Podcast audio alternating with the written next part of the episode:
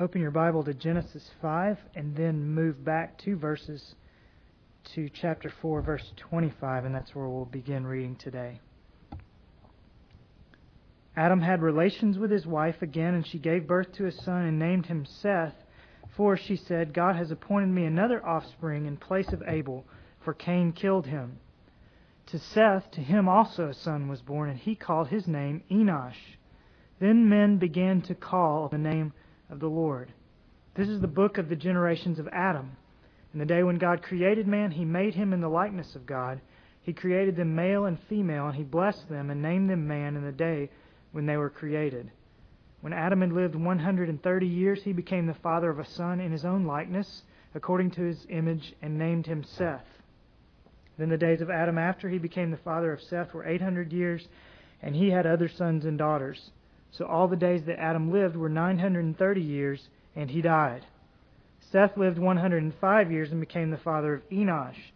Then Seth lived 807 years after he became the father of Enosh, and he had other sons and daughters. So all the days of Seth were 912 years, and he died. Enosh lived 90 years and became the father of Kenan.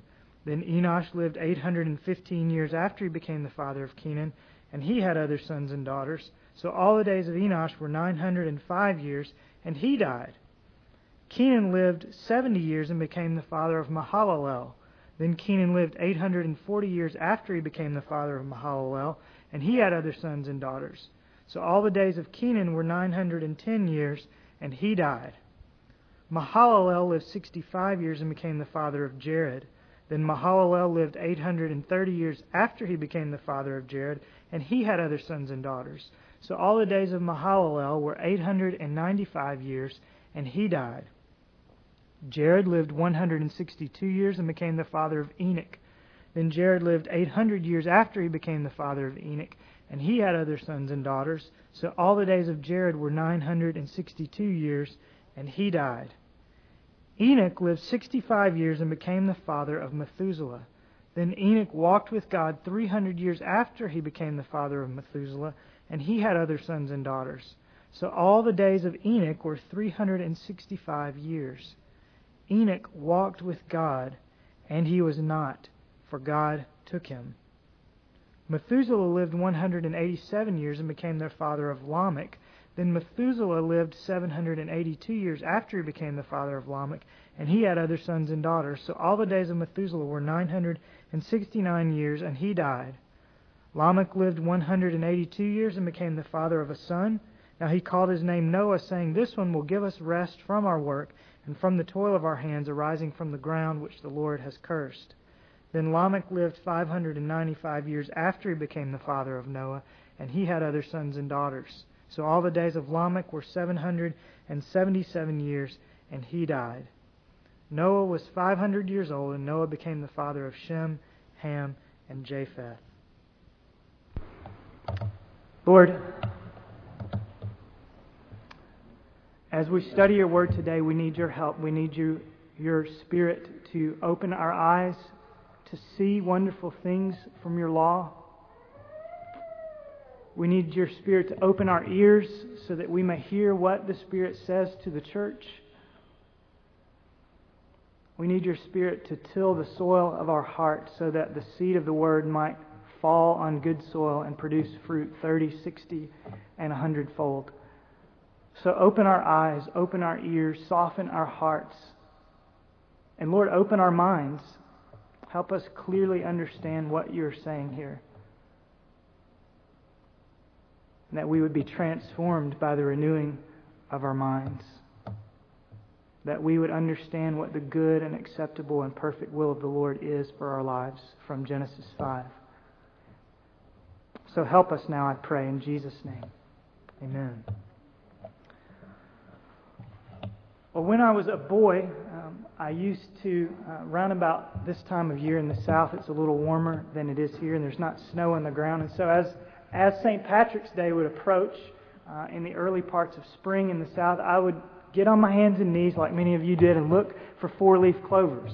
If you've ever done that, uh, you know how the routine goes. You start out very slowly and with anticipation, uh, picking one stem at a time, examining it carefully, and then throwing it aside because you find that, drat, it only has three leaves. And you continue that process for a while, and after you do it 100 or 200 times, your enthusiasm begins to fade, and you move more quickly from one clover to the other, not even expecting anymore to find what you're looking for. And if you stick with it long enough, the process eventually becomes so routine that when you finally do run across a four leaf clover, you almost pitch it into the garbage pile because you weren't expecting to find one, right?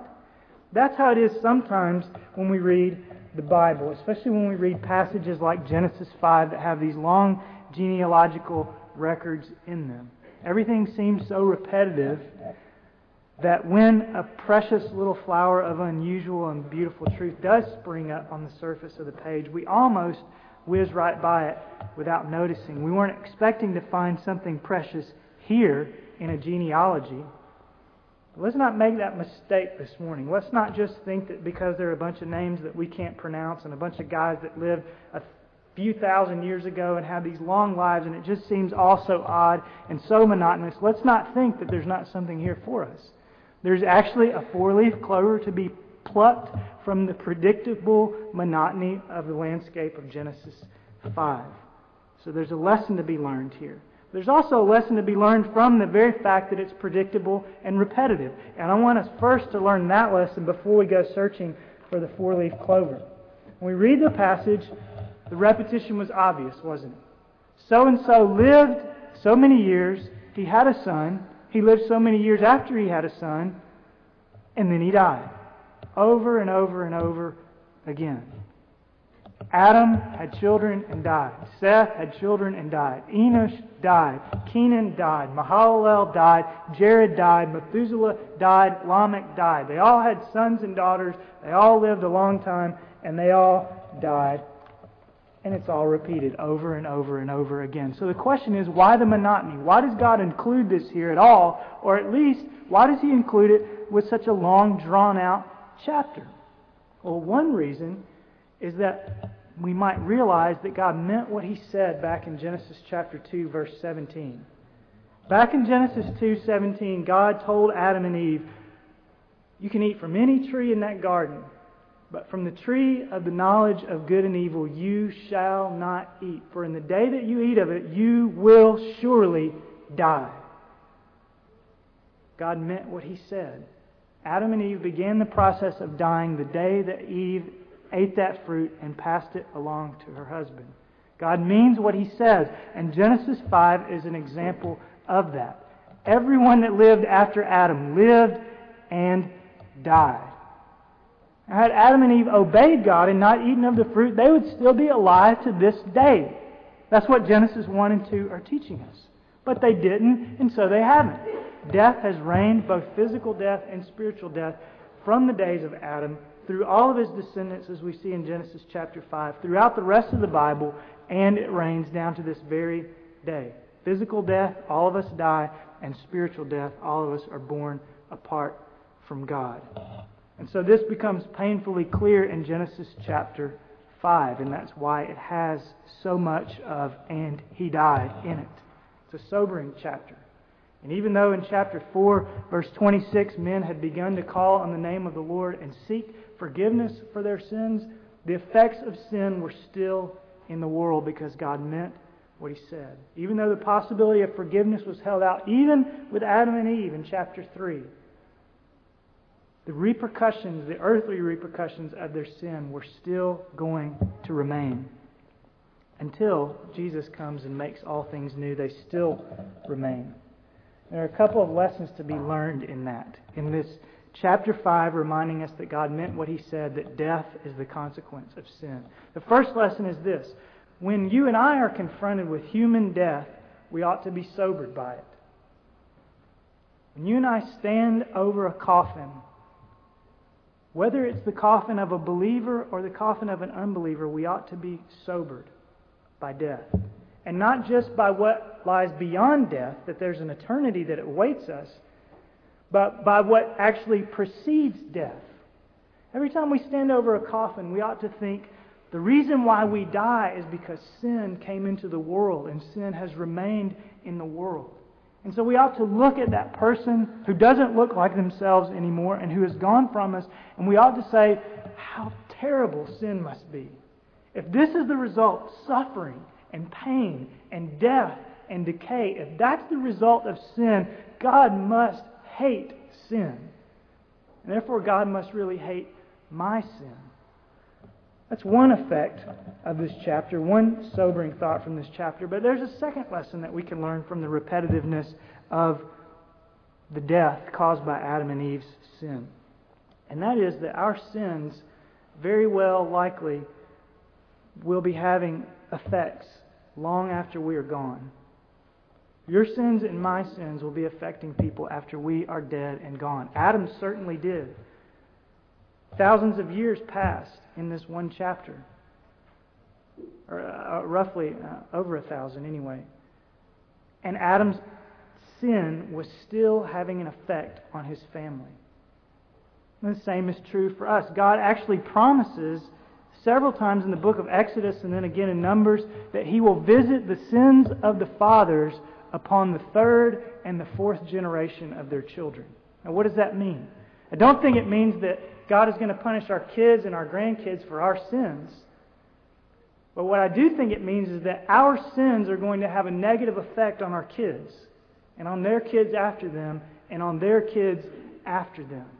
And Lord willing, by His grace, He will break the cycle. But our kids are affected by our sins, and their kids will be affected when we are in the grave. That's what we can learn here. Our children, many of them will inherit brokenness and bitterness from us, sin habits of their own that they learned by watching us, and that they learned by being raised by us. Our sins against them and in front of them will stay with them, most of them, for their lives. And they may affect their children and their children's children as well.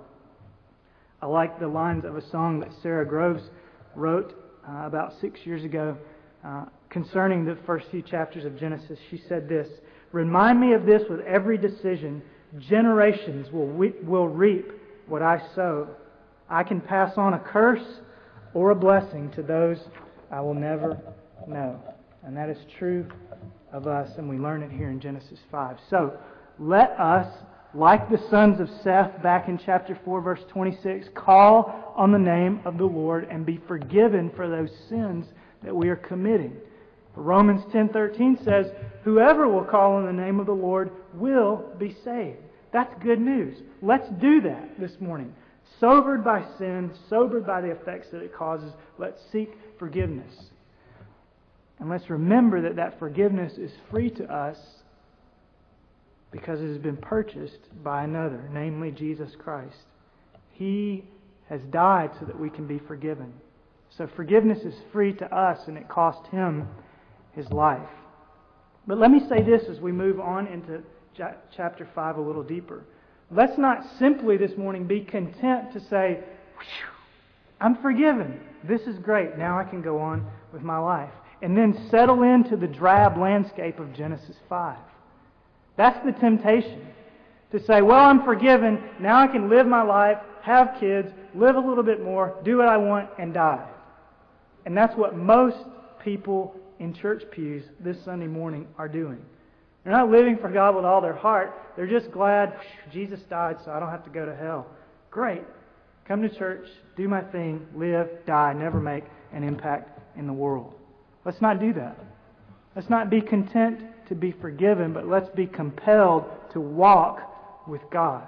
See, that's the four leaf clover in Genesis 5. Among a family who apparently worshiped the Lord and called upon the name of the Lord, as we read at the end of chapter 4, Enoch stood out like a shining star on an otherwise cloudy night. All of his ancestors lived, had children, lived some more, had some more children, and died. Nothing else significant could be said about them. But Enoch, verse 24, walked with God, and he was not, for God took him.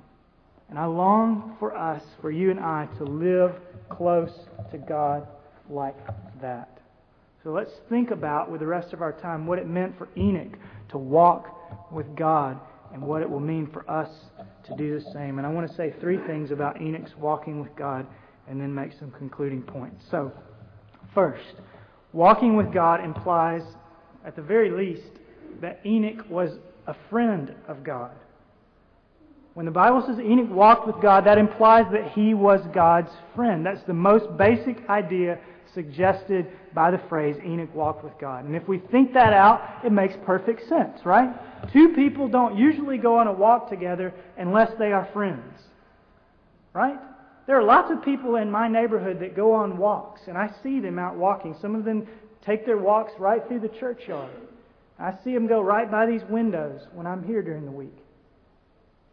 I don't walk with all those people because they're not my friends, right? And if I were to go up to one of those people and just sidle up alongside of them and start telling them how my day went, their walk would quickly turn into a jog and then into a run, right? Who is this guy? And what is he doing? We don't walk with people that we don't know, right? Teach your children that. We practice that as adults. So Enoch must have known God. He must have been friends with God. They must have had a relationship of some sort. Somebody will say, okay, well, what's remarkable about that? Doesn't everybody in their own way or in some fashion have a relationship with God? After all, God made us. So is it really necessary to say Enoch had a relationship with God? Everybody does, right? No. Everybody doesn't have a relationship with God. Yes, God made us. Yes, God knows everything about us, but we've been separated from him by our sin. Colossians 1:21 says that human race is alienated and hostile to God. That's not the language of friendship and relationship, is it? And we discovered the reason why we're alienated and hostile when we read Genesis 3, sin. Adam and Eve sinned against God, and so have all those who have followed in them, followed them in the human race, and therefore we are alienated from God and we are hostile to God. That's the language of war. That's the language of Al Qaeda and democracy, right? Alienated from one another and hostile towards one another. Both sides hostile toward one another. That's the language that is used in the Bible for our relationship or lack thereof with God.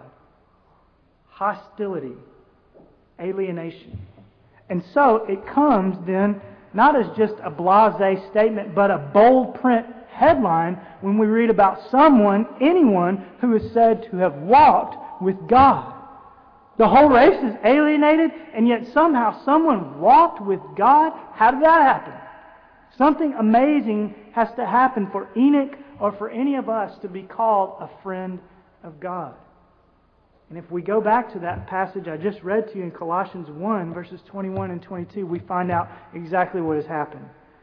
Although you were formerly alienated and hostile in mind, engaged in evil deeds, yet he has now reconciled you in his fleshly body through death, the he being Jesus. The first half of that sentence reminds us of what I've been saying. Humanity is alienated from God because of our evil deeds, our sin. But the second half of that sentence tells us that we may be reconciled to God, that we may become a friend of God through the death of Jesus. Because Jesus, in his death, has satisfied the justice of God toward guerrilla rebels like us. We've turned our weapons towards God. Not just turned our backs on God, turned our weapons towards God. We were hostile towards him. That's what it says. But God has made reconciliation. God has sent an ambassador to make peace with us, and he did it through dying the death of a cross. The death sentence that we deserve was laid on him so that we, like Enoch, may become friends of God. And none of that had happened yet in Genesis 5. But God had already promised it in Genesis 3 and foreshadowed it in Genesis 3. And He's been talking about it all throughout the Old Testament. When we get to the New Testament, we find that people like Enoch in the Old Testament knew that a Savior was coming. They knew that God was sending someone to die for their sins, and they were looking forward to that and trusting in that Savior. They didn't know his name, but they knew what he was about, and they were trusting in him. So Enoch was right with God. Enoch was friends with God by looking forward to the Savior whom he had been promised, and by walking in the benefit of forgiveness. And we become friends of God by looking back to the Savior whom we read about in the New Testament, named Jesus and by walking in the benefit of forgiveness of sins. So, what I'm arguing is this in this first point. You and I, like Enoch, may be called friends with God, but we may only be called friends with God if we come to God with Jesus as our ambassador. It's the only way of peace. And that's important because I meet with lots of people in my office for various counseling concerns. And I almost always, if I don't know them, begin by asking them to describe for me their relationship with God. And I very rarely meet someone that says, I don't have a relationship with God. Almost everyone purports to have a relationship with God. Well, I know He takes care of me and he was there when I was had that wreck a couple of weeks ago, and he protected me. And they talk all about this relationship with God in these nebulous terms, but they never, almost never, mention their sin, and they almost never mention the death of Jesus. And the only way that we can have a relationship with God is to admit our sins, admit that we are hostile and alienated from God, and that He has brought us near by His death. Almost everyone I talk to completely skips over those things, just assuming that because they believe in God and they ask for His help when they get in a jam, that everything must be okay and they must be His friends. And it's simply not so. The only people who have a relationship with God are those who have first recognized themselves to be His enemies because of their sins, and second, having recognized that, are clinging only to a bleeding, dying Savior as their ambassador of peace. So before we go on any deeper into what it means to walk with God, I feel compelled to ask you if you've done that. Are you just assuming that everything's okay between you and God? Or have you admitted that you've been his enemy and that he wants to make friends? And that he has made it possible through Jesus? Have you come to God and confessed your sins and put your hope in a Savior? Or are you still thinking everything's okay between you and God. It's not okay unless you have a Savior. So Enoch, like you and I, was born as a sinner against God. He inherited sin from Adam. And when we read that Enoch walked with God, we are reading a remarkable story indeed. A story of free grace to one who didn't deserve it.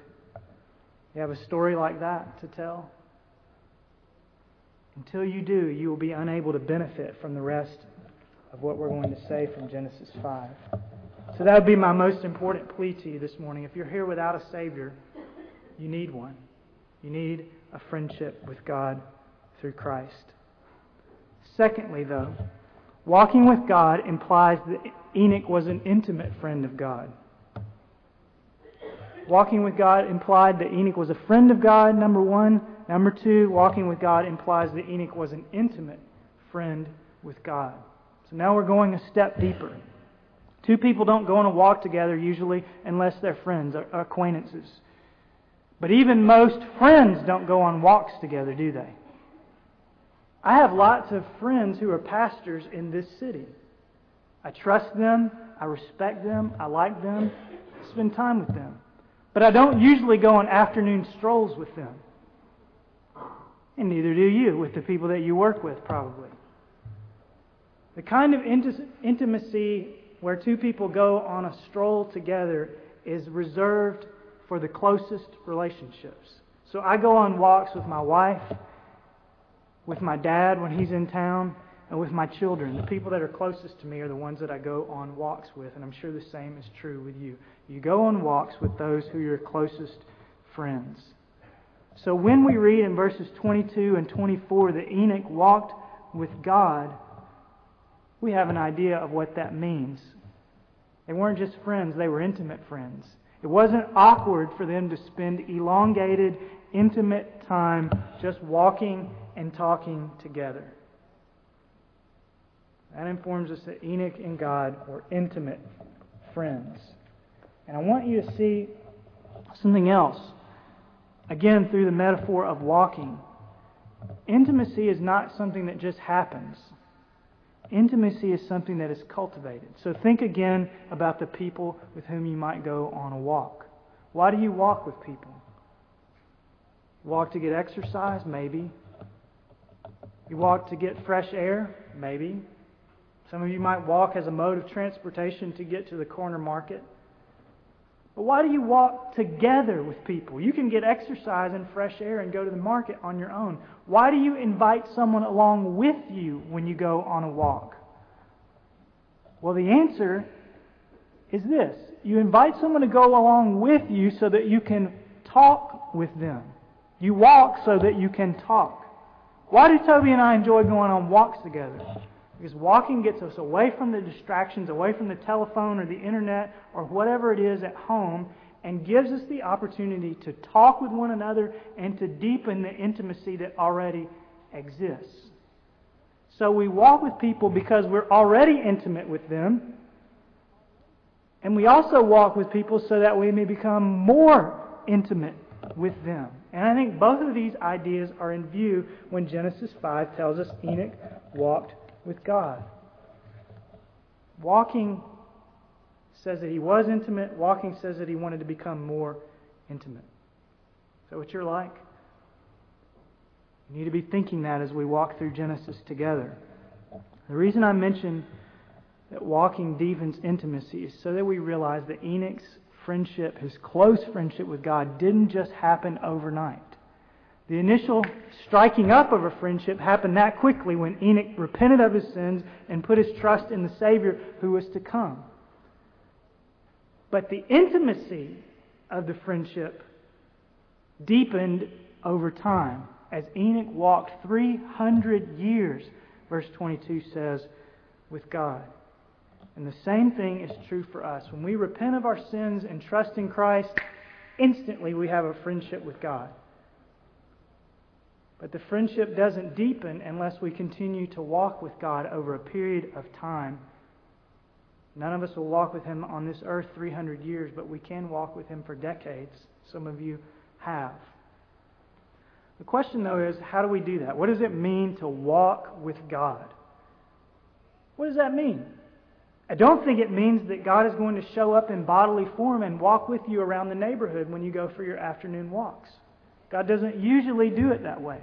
So, what does it mean to walk with God who is invisible? Think one more time about the kind of people you walk with and why you walk. The reward of going on a walk with my wife is that we get to have uninterrupted conversation with one another. That's the essence of going on a walk with somebody. And if that's the essence of going on a walk with somebody, then I conclude that the essence of going on a walk with God must be uninterrupted time to converse with Him. And the way we converse with Him is first by allowing Him to speak with us by His Spirit through the Bible, and secondly by telling all our hearts to Him as we speak to Him in normal, everyday English in this conversation called prayer. Both of those are important. You can't have a conversation with somebody unless you let them speak. And the way God's going to speak is through His Word. But you can't have a conversation with somebody if you never speak back to them and if you're not honest with them.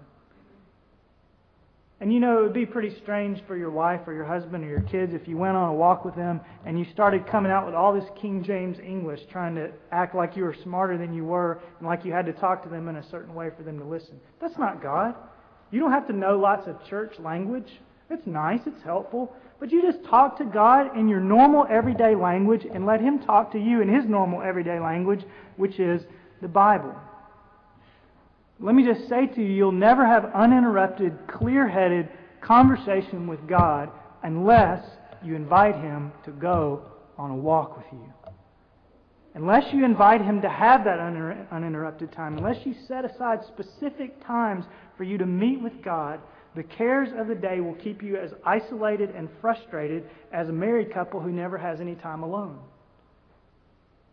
Two people may be friends, they may be married, but if they never have time alone, if they don't set aside time alone, they won't grow in intimacy, and neither will you with God. So that's why I'm always encouraging you to adopt a daily Bible reading plan. I don't do that so I can beat you over the head and say, you need to be more godly, and if you just read the Bible, you would all be better off. And don't do it to say, listen, reading the Bible every day is a prerequisite to heaven, and anybody who doesn't do that is not going there. That's not the message. The reason why I'm saying read your Bible every day is because when you open this book, you give God an opportunity to speak His heart to you, to converse with you, and for you to respond and tell Him what's in your heart. That's the way intimate friendships are made. So I want you to experience the joy and the privilege of a deep, heartfelt relationship with the Almighty God. It's an amazing privilege. So, whether you literally go on a walk when you talk to God, or whether you just go in your closet, you need to have a quiet place and a quiet time to get alone with God and spend some solid minutes in conversation with Him. You have that? Could you could it be said of you, he walks with God, she walks with God? Or you can simply content to live, have kids, go to work, come home, watch TV, and die. Walk with God. Thirdly, walking with God implies that Enoch was different from the world around him. Enoch was different from the world around him. That's the most obvious thing in Genesis 5, isn't it? The lives of the rest of Adam's descendants rest quietly on the page as mere black ink on white paper. But Enoch's life in verse 21 through 24 jumps out at you like a neon sign. So Adam, Seth, Enosh, Kenan, Mahalalel, Jared, Lamech, Methuselah, all his guys just lived, had children, and died. But Enoch walked with God. It's clearly meant to catch your eye. To say Enoch was different than everybody else in his family. He was a holy man among an apparently religious family. Remember, men began to call on the name of the Lord. These were the guys that would have been in the worship service. But Enoch was different. Enoch stood out in the midst of the worship service and in the midst of his religious family. One of the differences was certainly the time that he spent alone with God. But I think that there was more to Enoch's walking with God than simply meditation and prayer, as important as that was. And we discovered that that must be true, that there must be something more to Enoch's difference than just his prayer life when we researched the lives of other characters in the book of Genesis, Genesis who were said to have walked with God. I want to just show you two of them. The first is Noah in Genesis 6 9. These are the records of the generations of Noah. Noah was a righteous man, blameless in his time. Noah walked with God. And then the second is Genesis 17:1, Abraham. Now when Abram, or Abram was his name at this point, when Abram was 99 years old, the Lord appeared to Abram and said to him, I am God Almighty. Walk before me and be blameless. What's the similarity between Abram and Noah. They walked with God, yes. There was one other word that was repeated there, wasn't there? The word blameless. Noah walked with God and he was blameless in his time. Abraham was told, Walk with me and be blameless. So I conclude from those two stories that part of what it means to walk with God is to be blameless. And what does that word mean? It doesn't refer to moral perfection, but what it means is to be whole or to have integrity. So when the Bible says someone was blameless, it doesn't say that they never did anything wrong. What it's saying is they had integrity. They walked whole before the Lord. So Enoch and Noah and Abraham walked with God, which means they had integrity. It means they did what was right, and when they failed to do what was right, they admitted it, confessed it, and made things right with other people. Enoch walked with God and that means that he was morally upright to the point where those who might have sought to drag his name through the mud couldn't find any moral loopholes on which to fasten their hooks. That's the kind of man he was. And further, when he did stumble and fall, he must have been the kind of man, because blameless is walking with God, that when he stumbled, he immediately sought the Lord's forgiveness, he sought it from others, and he made restitution with those people when it was necessary. So, though Enoch was a sinner, he walked in such a way that no one could have questioned his sincerity or his commitment with the Lord. He had integrity. He was blameless. Can that be said about you? Are there all sorts of little sinful hooks in your life that people can fasten onto and drag you through the mud? Are you walking uprightly, confessing your sins when you need to, so that no one can do those things? Is your heart attuned even to the smallest claims of the law of God upon your life? Are you just trying to do the big things right? Is your conscience so sensitive to your own sin that you cannot let the sun go down without doing everything within your power, as far as it depends on you, to have peace with all men? You have that kind of conscience. Or can you go to bed at night knowing that your wife is upset with you and that you mouthed off to your boss and that you did this wrong and this wrong and the other thing wrong, but eventually it'll all iron itself out? That's not Enoch. The question is not about perfection, but about genuine integrity. It's a lifestyle lived under and pouring forth the grace of God so that the enemies of the cross do not have a leg to stand on when they look at you. Is that how you walk? Read you an example of this kind of integrity. It's from the biography of one of my historical heroes. His name is Thomas Boston. He was a minister in the Church of Scotland in the 1700s, and this is what his friends wrote about him after he died. He was accurately and extensively regardful of the divine law in all manner of his life and conversation, even in the things that escaped the notice of the most part of Christians. Of a tender conscience, carefully watching against and avoiding the appearance of evil, compassionate and sympathizing with the distressed, charitable to the needy, a dutiful husband, an indulgent father, a faithful and affectionate friend. That's what it looks like to walk with God. If I had time with you, I'd unpack that whole paragraph, but I don't. So let me just reinforce two thoughts from it.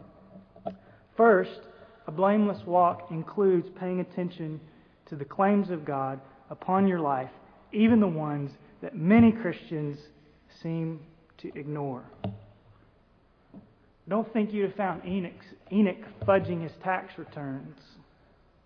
Don't think you would have heard Enoch using God's name as an expression of frustration or surprise. Wouldn't have done that. Secondly, from that paragraph I just read, you note that a blameless walk also means that we not only avoid evil, but we avoid every appearance of evil, according to 1 Thessalonians 5:22. We don't even want to look like we're doing evil so that we don't stain God's name and put a stumbling block before other people. I highly doubt that Enoch would have launched an anti pornography website and called it Triple X Church, number one Christian internet porn site. If you saw that on the news, that is an abomination. God says, be innocent of evil. God says, avoid all appearance of evil. And God certainly does not care for churches putting on their screens or on their stages half nude people parading back and forth to teach us how bad pornography is. That is an abomination. And those pastors that allow that will be held accountable. I also doubt that Enoch would have placed himself in compromising situations like so many young men and women who put themselves together in groups that aren't married and are very compromising because they're alone with no one to intervene and no one to prevent them from sinning or from looking like they're sinning.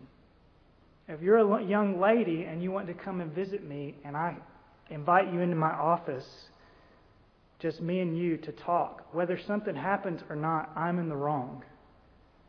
Because walking with God means avoiding all appearance of evil. Enoch would have hated, as Jude 23 says, even the garment polluted by the flesh. And like Noah and Abraham and Thomas Boston, whom we read about, he would have been a man above reproach. That's what it means to walk with God. Now, perhaps the most amazing thing about these verses is that in them, Enoch is recorded as one of only two men in the Scriptures, Elijah being the other, who never died a physical death. God simply, it says, took him in verse 24. One little girl described it like this Enoch and God used to take long walks together, and one day they walked further than usual. God said, Enoch, you must be tired. Come into my house and rest. Isn't that great? That's a picture of the end of a Christian's life, whether they die a painful death or not. Come into my house and rest. So one commentator says this the finality of death caused by sin and so powerfully demonstrated in the genealogy of Genesis is in fact not so final. Man was not born to die, he was born to live, and that life comes by walking with God. Now, if Jesus tarries, none of us will experience heaven without first experiencing death. But nonetheless, we will experience heaven if we are walking with God. And that is a beautiful thing. Enoch is a true Old Testament picture of what a New Testament Christian looks like. He walked with God. He was a man stained by sin and in need of a Savior. He was a man who, by faith, looked forward to that Savior and therefore was welcomed as God's friend. He was a man who was so ravished by the mercy and friendship and love of God that he cultivated a walk of intimacy with Him. He was a man changed not by deeds that he had done in righteousness, but by the mercy and love of his friend. And he was a man who, in due time, was welcomed home to his father's mansion. And you know, Enoch still walks with God. And so will you if you begin now. That's what it means to be a Christian. Rescued by grace, befriended by God, changed by love, and welcomed into the kingdom of heaven. That's what it means to walk with God. This is the pattern that is constantly before us in the Bible. And those who live in this pattern stand out from the pack, just like Enoch stood out in his day. So let me ask you finally if you stand out from the pack. Or let me ask it to you like this When you, like Enoch, have departed from this world, what will they write about you?